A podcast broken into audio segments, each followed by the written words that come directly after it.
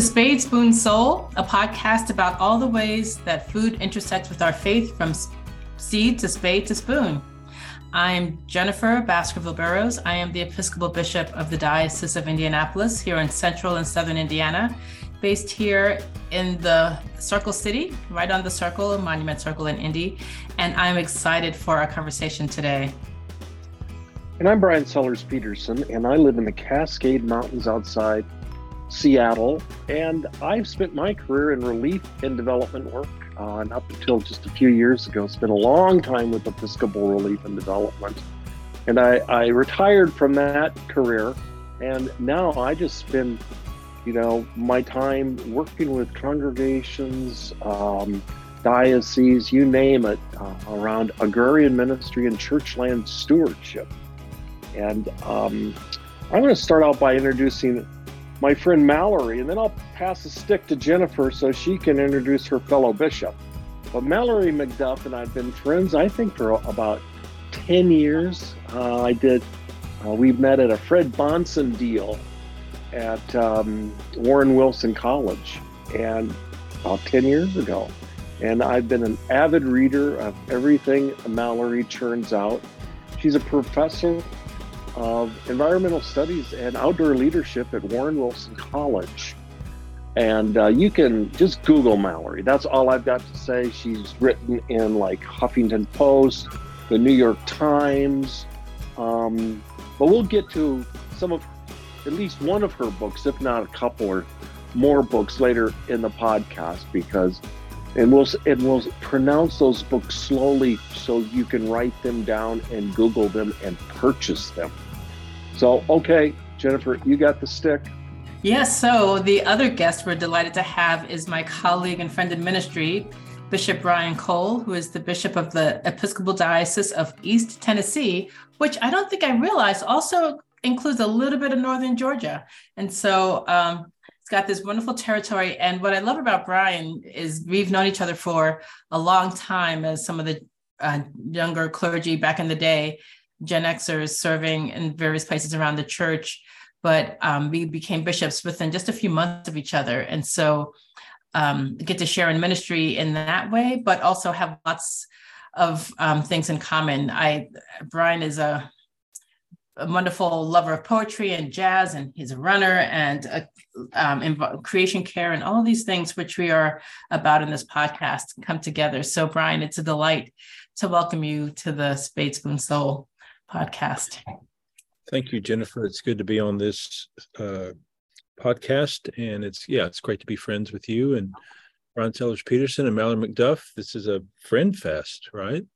It is. It is. Totally which is good because we're talking about a subject today that is not necessarily one that people think of as um, party conversation, but it's important conversation as we think about what we care about in the life of the church, which is the whole life cycle, which includes death and burial. And so it might seem like a little bit of a tangent to be thinking about natural burial here on the Spade Spoon Soul podcast, but you know, we talk about creation care and we talk about the soil a lot.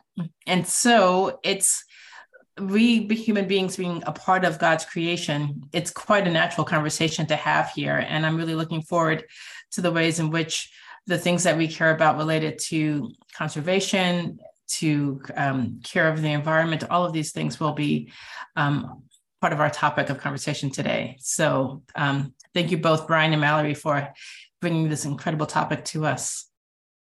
So, you know, um, we need. I want to get one thing out of the way uh, because there's lots of different labels for what this type of burial is, and uh, I sort of hit the default button. I say natural burial, but I also hear people say green burial or um, conservation burial. So, which is your preference? So we can be consistent.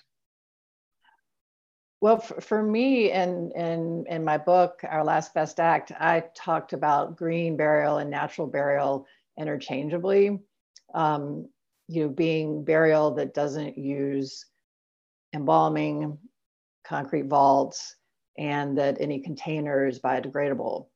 And so I use those two inter- interchangeably. I think for some people that like a the red flag of greenwashing, you know, natural burial feels like a more authentic um, description. So, but I'm, I'm comfortable with either of, of those two.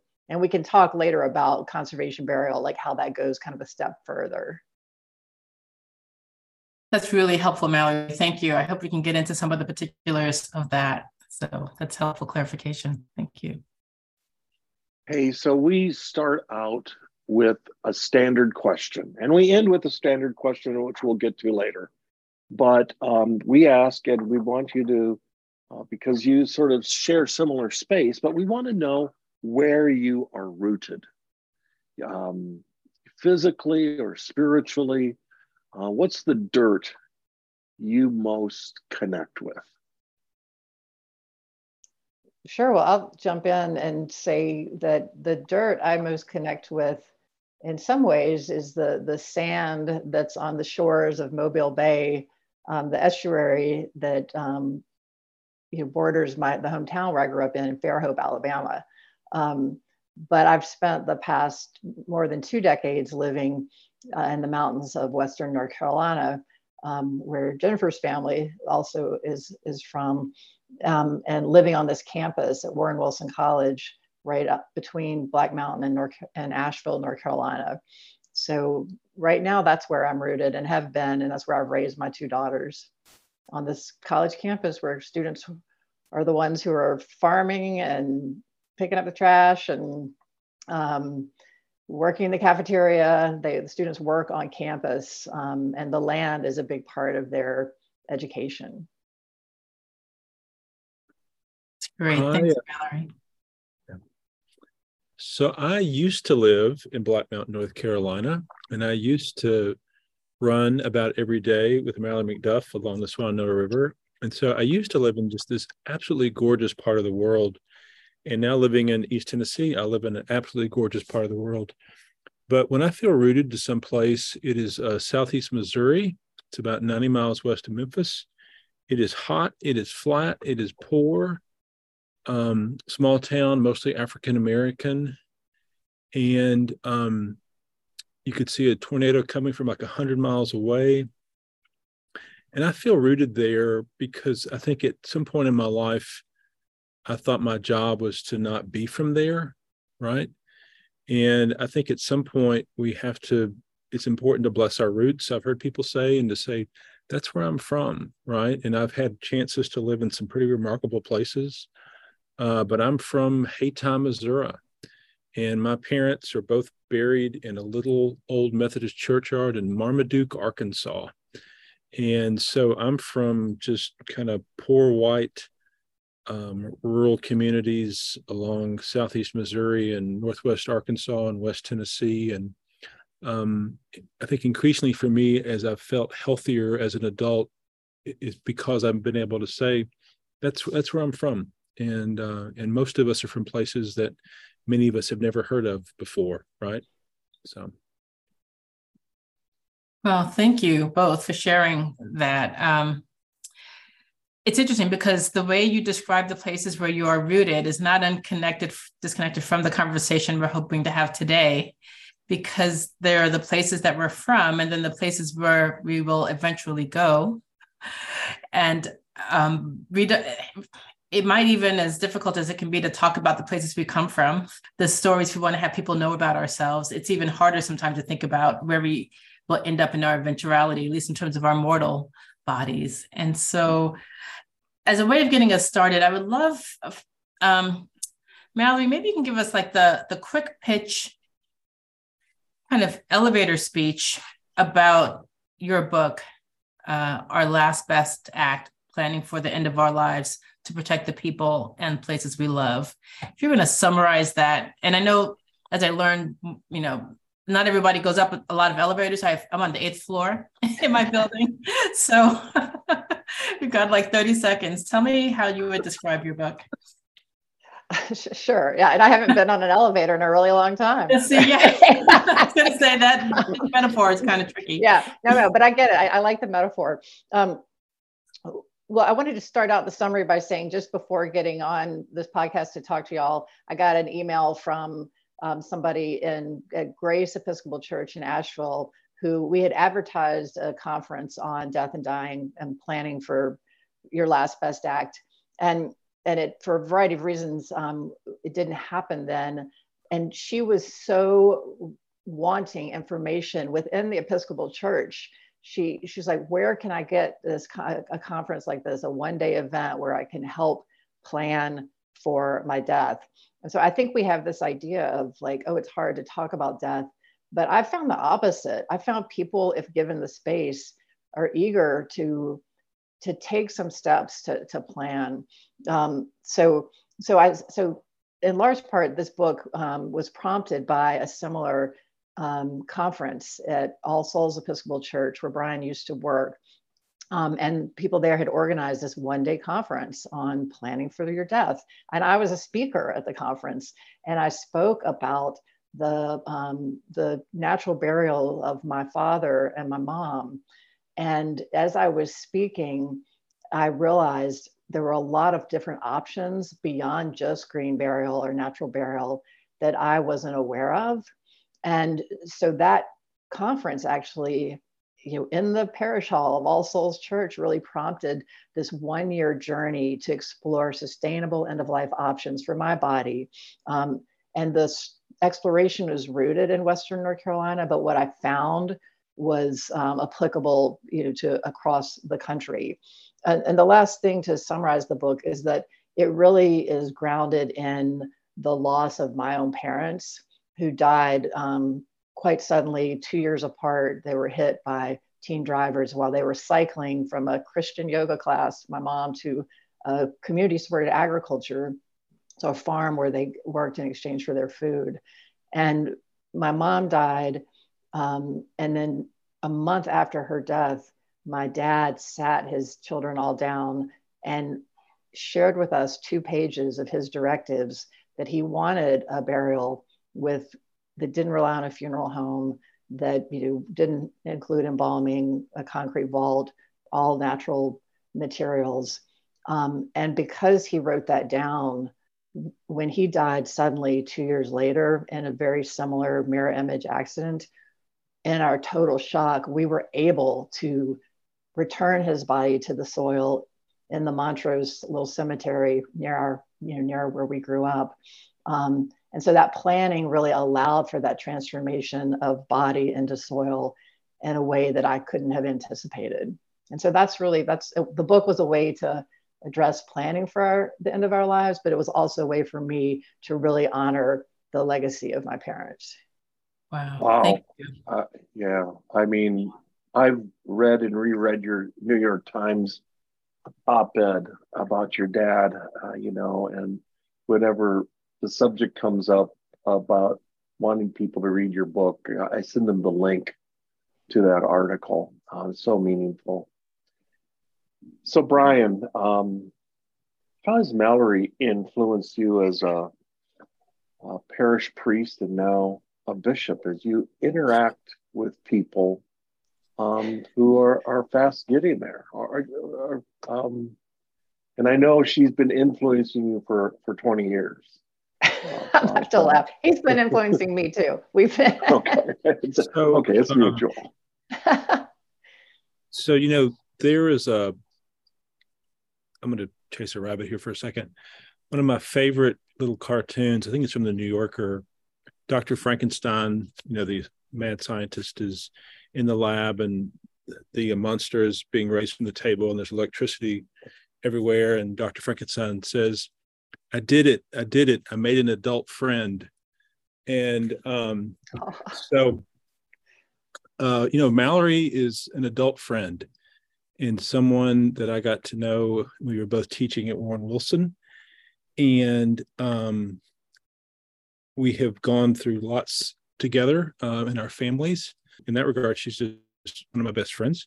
Um, as someone who was also a parishioner at All Souls, and now when I went to Lexington now in East Tennessee, she really keeps me honest, right? As to what degree what you're doing does it matter in the world? Does it matter uh, for young people. How does your work matter for climate change?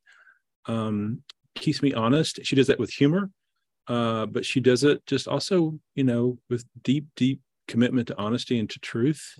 And um, so I'm really grateful for her, and I'm grateful that um, she's willing to take on sort of difficult topics, but approach them in in kind of ordinary everyday ways and also with some real wit and some humor.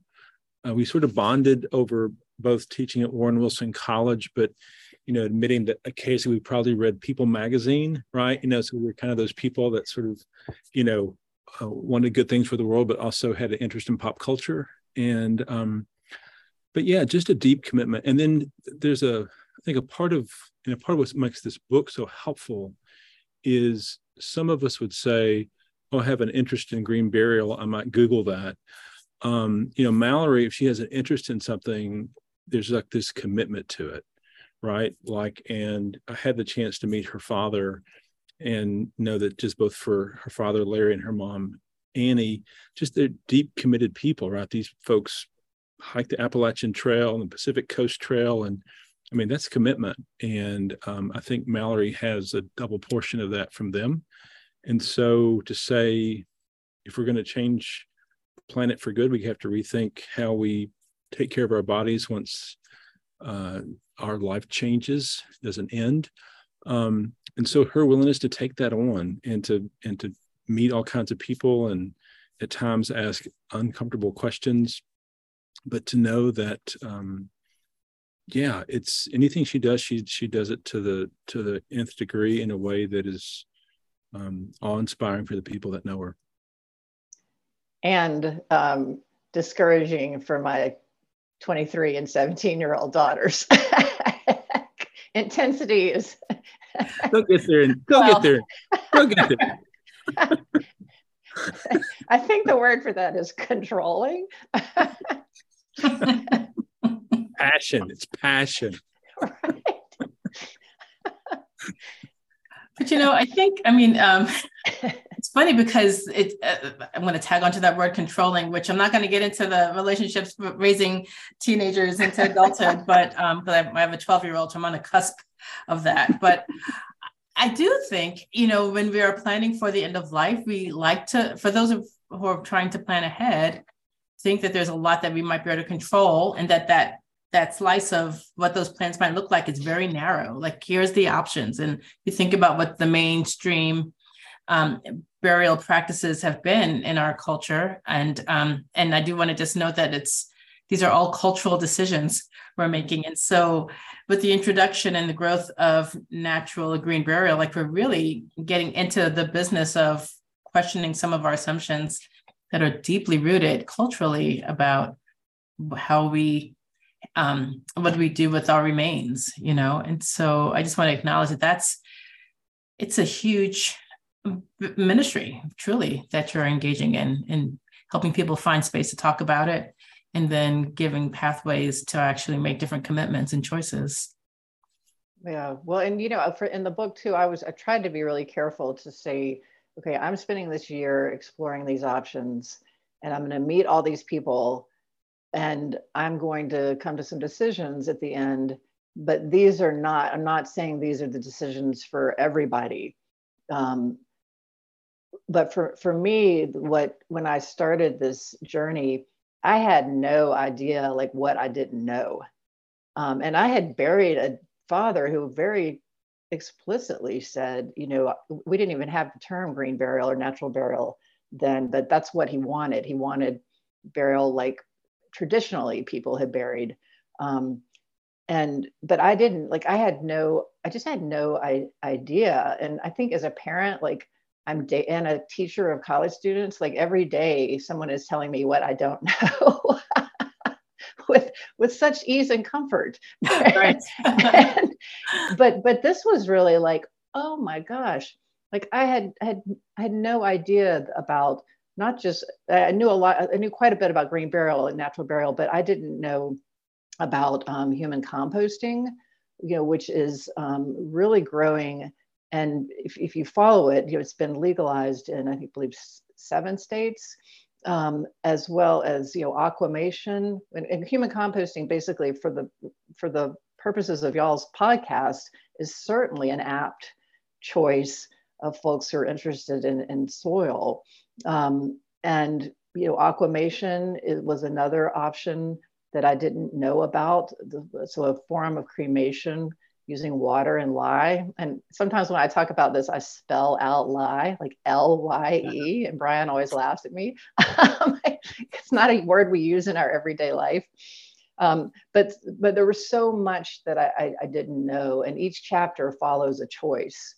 You know, so if you were interested in human composting, you know, you could could, could read about that that research. But the other thing I didn't know um, was that I, I didn't know how many people were in my home region, like dedicating their lives to making death accessible to, to all and a sustainable and really increasing this like death literacy.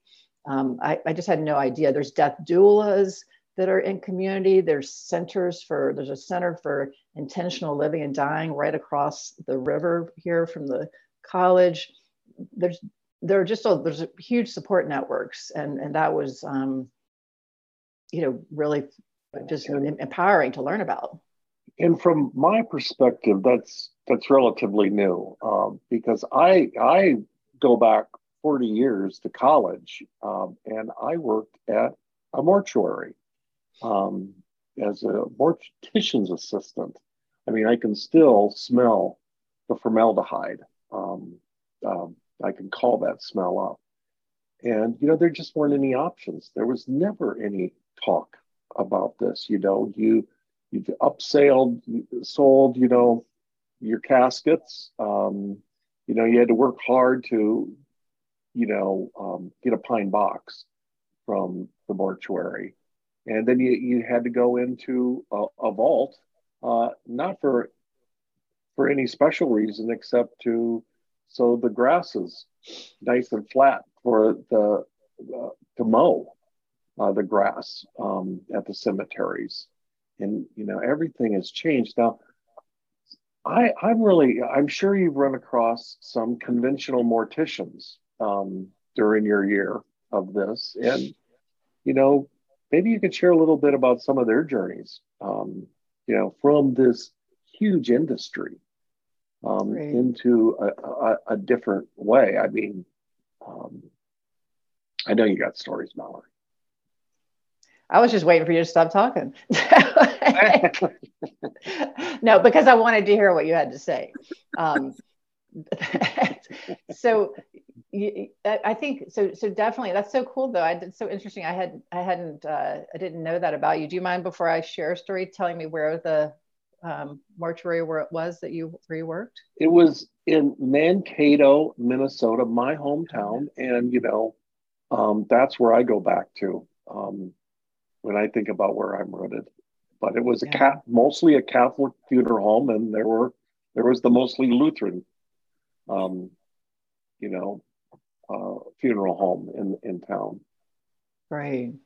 Well, and then you know the the speed at which opinion has changed. You know, it's one of those things. I think we think, oh, things don't change, but then when you look at like the acceptance of cremation, with you know flame cremation not being very accepted decades ago and now you know 50% of people choose flame cremation it's expected to increase to 80% by 2040 I, I think this the growth and all these other options will have an impact on that.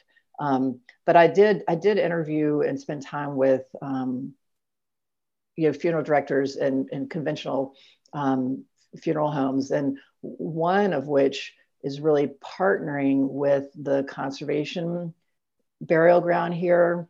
And, and that's you know, a burial ground where when you purchase a plot, you're actually buying into the conservation of that land in perpetuity through conservation easements. So there's one conventional burial ground, I mean, cemetery here, one conventional funeral home here, excuse me, that is you know, really partnered with the conservation burial ground um, and so that's a, I think that's a model for how funeral directors can partner with these, you know, more innovative practices without necessarily changing their whole business model.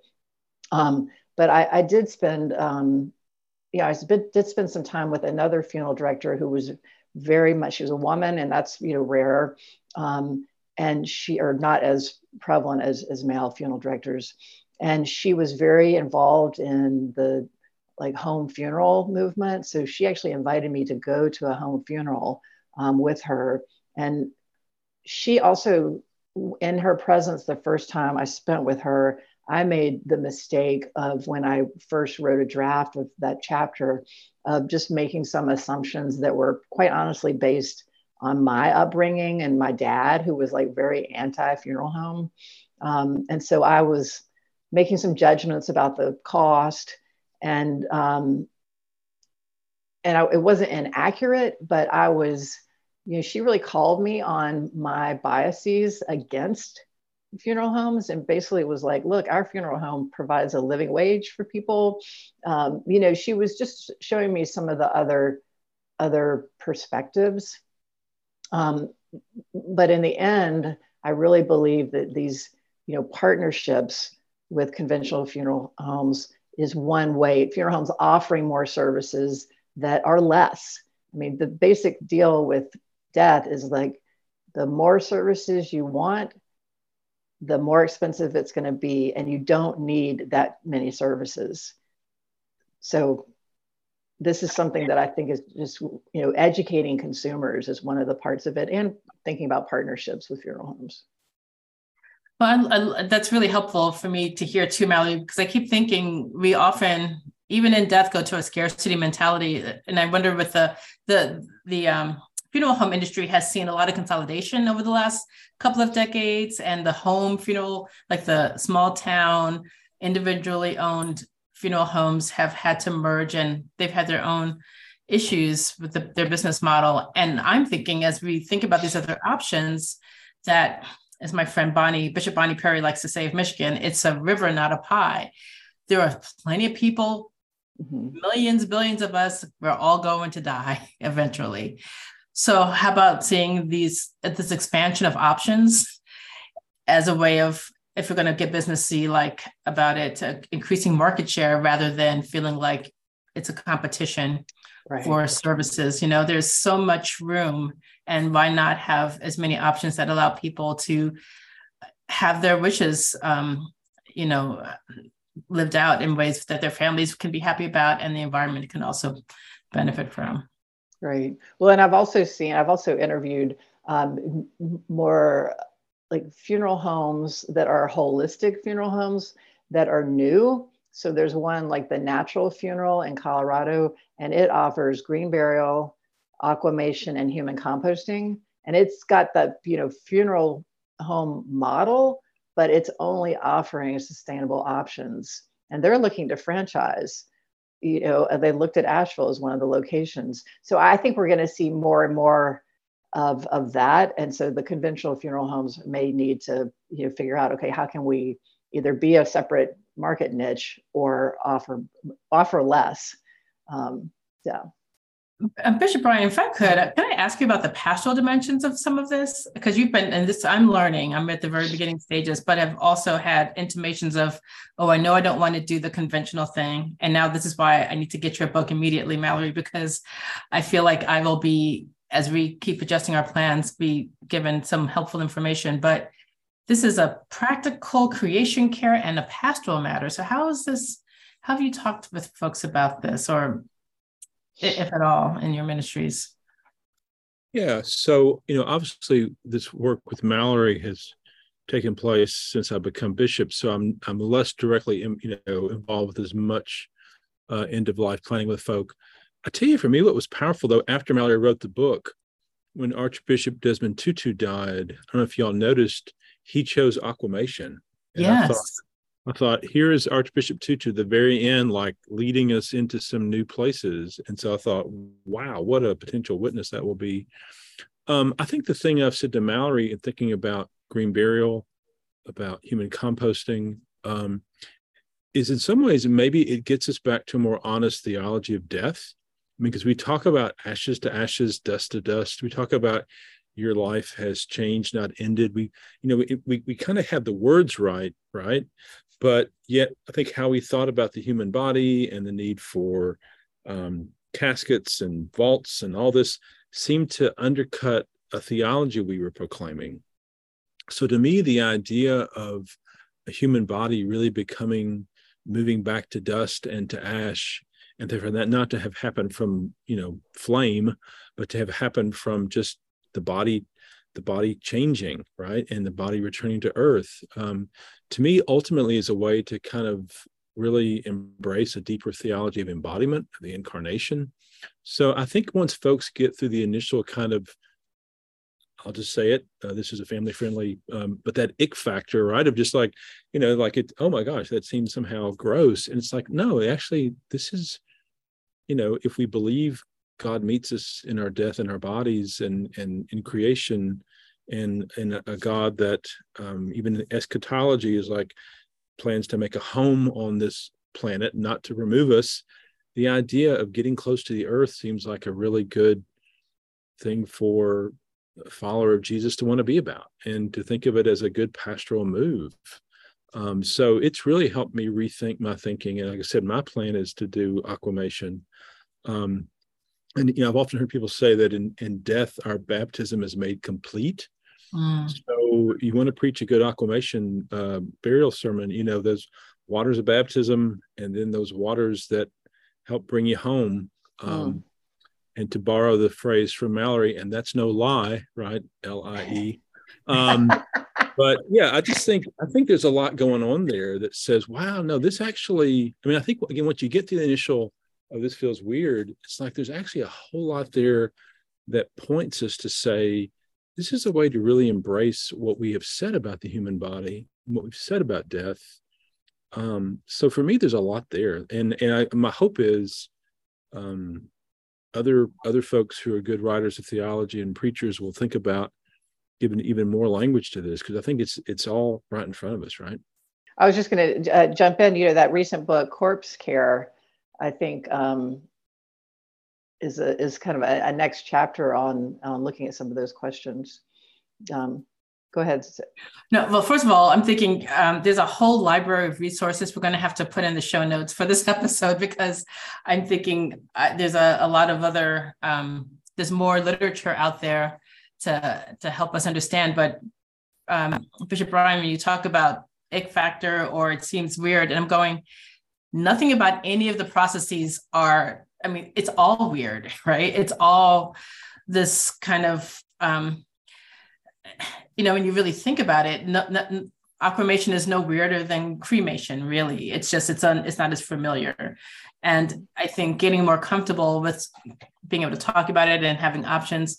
You know, I talk about it with my family, my um, family of origin, and it's like here's the one way we do it, and it's hard to get out of that. And I'm, you know, I think the theological language, the understanding about um, our bodies as doing a thing that's quite natural when you think about the natural burial options i go oh that actually makes a lot more sense than all the other so-called conventional things right? It's like how have we not been doing that? And of course we probably were a long long long time ago. So there was a history of how burial practices have developed in our culture that have shifted. And you know we can go to cemeteries that are hundreds of years old.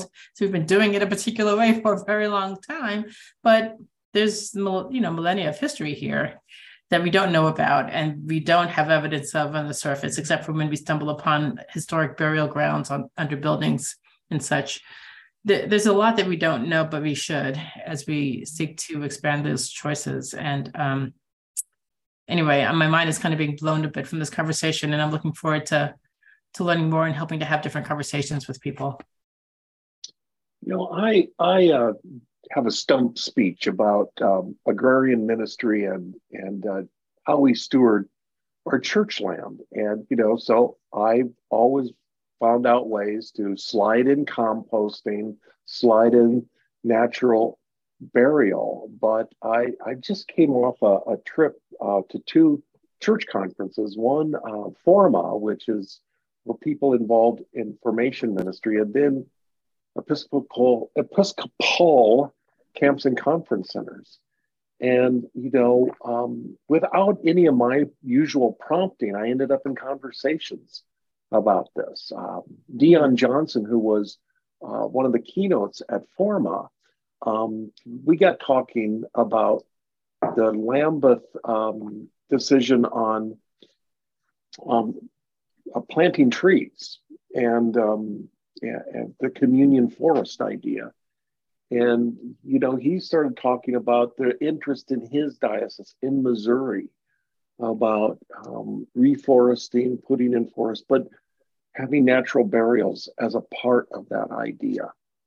And then the camps and conference centers got huge interest because you know so many of us are connected in a really deep way to those camps and conference centers. And uh, I mean, I think my family would love to opt um, for our local camp.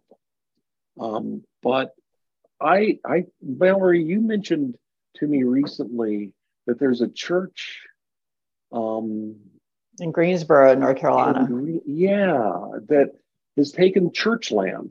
Um, and you know, we already have cemeteries uh, um, in, in lots and lots of our, our churches.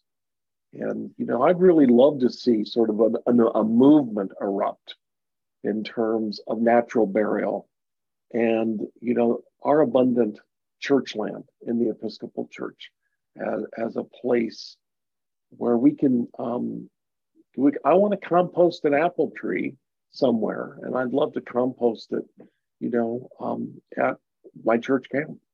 Mm-hmm. Well, and Brian, you and I have talked, you know, for a long time about camp and conference centers being just, you know, this reservoir of opportunity in terms of connecting youth education with potentially land conservation and burial. Um, so, yeah, I'm excited that it, that there was some interest, at least from the from the gathering. Um, and and I was, you know, I just met the um, folks at in Greensboro at a, I spoke at the, the North Carolina Funeral Consumers Alliance annual meeting, and I mean they just did it at their at their church. And I think for an interesting thing in, in the book is that I found out, which I didn't know, that um, Warren Wilson had. I knew they had a cemetery, but I didn't know where it was. Um, and as I, you know, was doing this research, realized the location of the cemetery. Um, and then I also realized that their contract required vaults, which is kind of interesting because Warren Wilson is all about environmental studies and sustainability. Um, the cemetery is owned by the Presbyterian Church. Um, and part of my journey was being in conversation with the 85 year old um, trustee of the cemetery, who was kind of the main decision maker um, and basically advocating for changing the contract, which they ended up doing. Um, so it wasn't like we had to build a whole new project. It didn't take any money. It was like, let's get the Word document out and let's take out contract. And there was, you know, a transformative change that impacts the land. Well, that's huge. Was it hard to was it hard to make the case, or was it? I mean, did it folks come around pretty quickly to saying, okay, we can change this contract to expand what we do here, or it was a lot. It was a lot of dialogue and, and yeah. conversation, and the the the guy who um, was kind of in charge, his name was Ray Stock, and he was 80, 85, and he was very stubborn, and and I was a young thing trying to tell him what to do. I wasn't that young. What's What's important to remember is that you were a McDuff. So I have learned if you want to make change in this world, find the McDuff because they will they will make change in this world for sure. Well, um, it was a yeah, it, it was it it was a long process to to but but it happened. Sounds encouraging though. Mm-hmm. Yeah. Well, I think Mallory, I think it's also fascinating. Um, you know, the title of your book is Our Last Best Act. And that came out of a conversation you and I had about Wendell Berry uh, talking about his father's death, and that in many ways his dying was his last best act. And um, I think the thing I'm aware of is those of us, especially on part of this conversation today, you know, want to make good environmental decisions, right? And we're going to compost our paper or we're going to be careful about our food. And yet, I think it's it, what I appreciate about your book is realizing, you know, unless we're intentional about the decisions we make once we die, we will have fumbled this opportunity to really do this either significant sort of an environmentally sound practice or in many ways undercut the kind of life we said mattered to us, right? In a way that we just weren't thinking. And um, so, yeah, I think to me, what's been helpful is the number of people who have read your book and basically had a conversion experience. I'm curious, have you had have you had other people sort of just email you or call you or say, or you know, meet you at the grocery store and say, I'm changing my plans because of your book? I've had people that have read it and and made decisions that that changed you know what their just final wishes were. Yeah. Um, and, and more it's it, i think it's also allowed or pushed people to they've said like okay i went out to the conservation burial ground and to explore it. I didn't even know it was there and now i'm going to buy a plot there. Or you know you know i didn't know about aquamation. And so now i'm having those conversations with my children. So so yeah it, it, it has. I mean and the embarrassing thing is we're is that like i did all this research and you know changed my um, wishes and everything. And then like even just last month i realized oh my god i didn't i haven't changed like one of the beneficiaries in my you know retirement. And I, fund you know and i've been like divorced for you know 17 years. I mean so i i mean i'm i can't believe i just shared that. It's so embarrassing. But the point is that it's easy to forget all the things we have to do to prepare for the end of our lives. So get just getting started on that then i think for me it, it, it allowed me to realize okay now i need to do this and, and let me th- talk about this so it's it's just like getting started on anything. Um, you know, reveals well, the things I, you need to do. Yeah. I'm gonna I'm gonna uh, true confessions and some embarrassment. Um, I have I need to do it, and uh, so today I need to. I'm going to contact a company in Seattle called Recompose. Um, and they did a lot of research with Washington State University. And uh, the founder of it, her name's Kate Spade. Um, hmm. um, um, I, I've had the privilege of meeting, but I got to get off my butt and um, do that. Um, and and it's so cool is that Kate Spade, some of her original research for Recompose, which was kind of the, on the forefront of the human composting initiatives, some of her original research was at the Body Farm in Western North Carolina, a place where you can donate your body to decompose for the purposes of um, like forensic research. So it's like, it's just amazing. So, okay, so you and I, Brian, we can like, you can do that. I'm, I'm getting my financials in order. Um, and, and that can be like our commitment, our embarrassing confessions and our commitments. Well, and I'm going to buy the book immediately as I mentioned because that's my next best step. Because it's um, you know, it's an open conversation we're having in our family. Like, where do we want to, where do we want to end up? And so mm-hmm. I'm going, huh? Maybe I, I now know. You know, I think um, this is I've got a next step I can take. And I think, as you say, Mallory, like often we get stymied because we don't know, like what's the thing that will get the, get us moving along, you know. And so I'm I'm hoping that this podcast episode inspires people to ask some questions, to read your book, and to see what the other options might be, and then to ignite some other conversations because the more we normalize talking about the breadth of opportunities to allow our last um, wishes to be to be in um, relationship to our lived values then you know the better off all of us will be you know that these decisions are not just about what we want individually they actually impact the mm-hmm. planet and everybody else who's still living on it so it's not insignificant to take that next little step well and i think you know with teaching college students i'm aware that you know like my one little death is not going to change the climate crisis. But as we've just seen with the growth of sustainable options, like individual acts and collective generate momentum, and we're seeing that.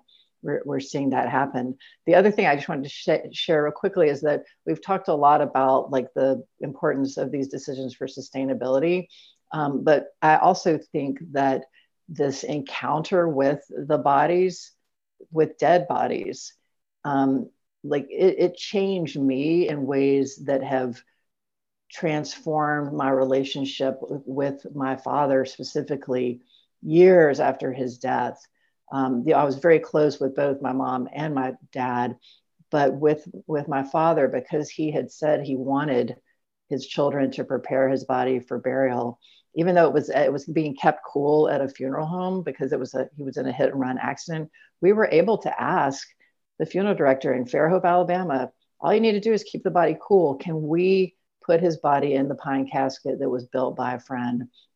And that physical encounter with his body, um, it, it, it just, it, it changed me. Um, and, and I think that's, we you know we we have children and by the time we've had children those of us who have we've like held a baby generally, you know, even if you didn't want to, you know, right. somebody handed you a baby. Um, but yet when we face death, most of us have not ever even seen a dead body. Um, and and that that reconciliation that this is my path as it was my father's path and this path is returning his body to the earth was you know a really other important part of of the equation i think wow Beautiful. Thank you. wow, you. this this is such an important subject because we've gone way past uh, our, our normal length. And so we're going to skip our last question and have y'all back um, to ask that question. Um, but uh, this has really been tremendous. Well, then, it's a wrap for today's Spade Spoon Soul, also known as Triple S. If you want to know more about Triple S, you can find us on the Spade Spoon Soul Facebook page or email us at spadespoonsoulpodcast at gmail.com. And thank you so much, Brian and Mallory, for being with us today. I also want to thank our producer, Derrick Weston, who also happens to be a Presbyterian minister, community organizer, urban farmer, filmmaker, author, so many talents. He um, helps to make our show sound so great. And want to thank Jade Sidebotham for our artwork and Ryan Lee for the groovy music that brings us in and out of the show. So until next time, we hope you will find ways to connect your soul to your spade to the earth. Amen.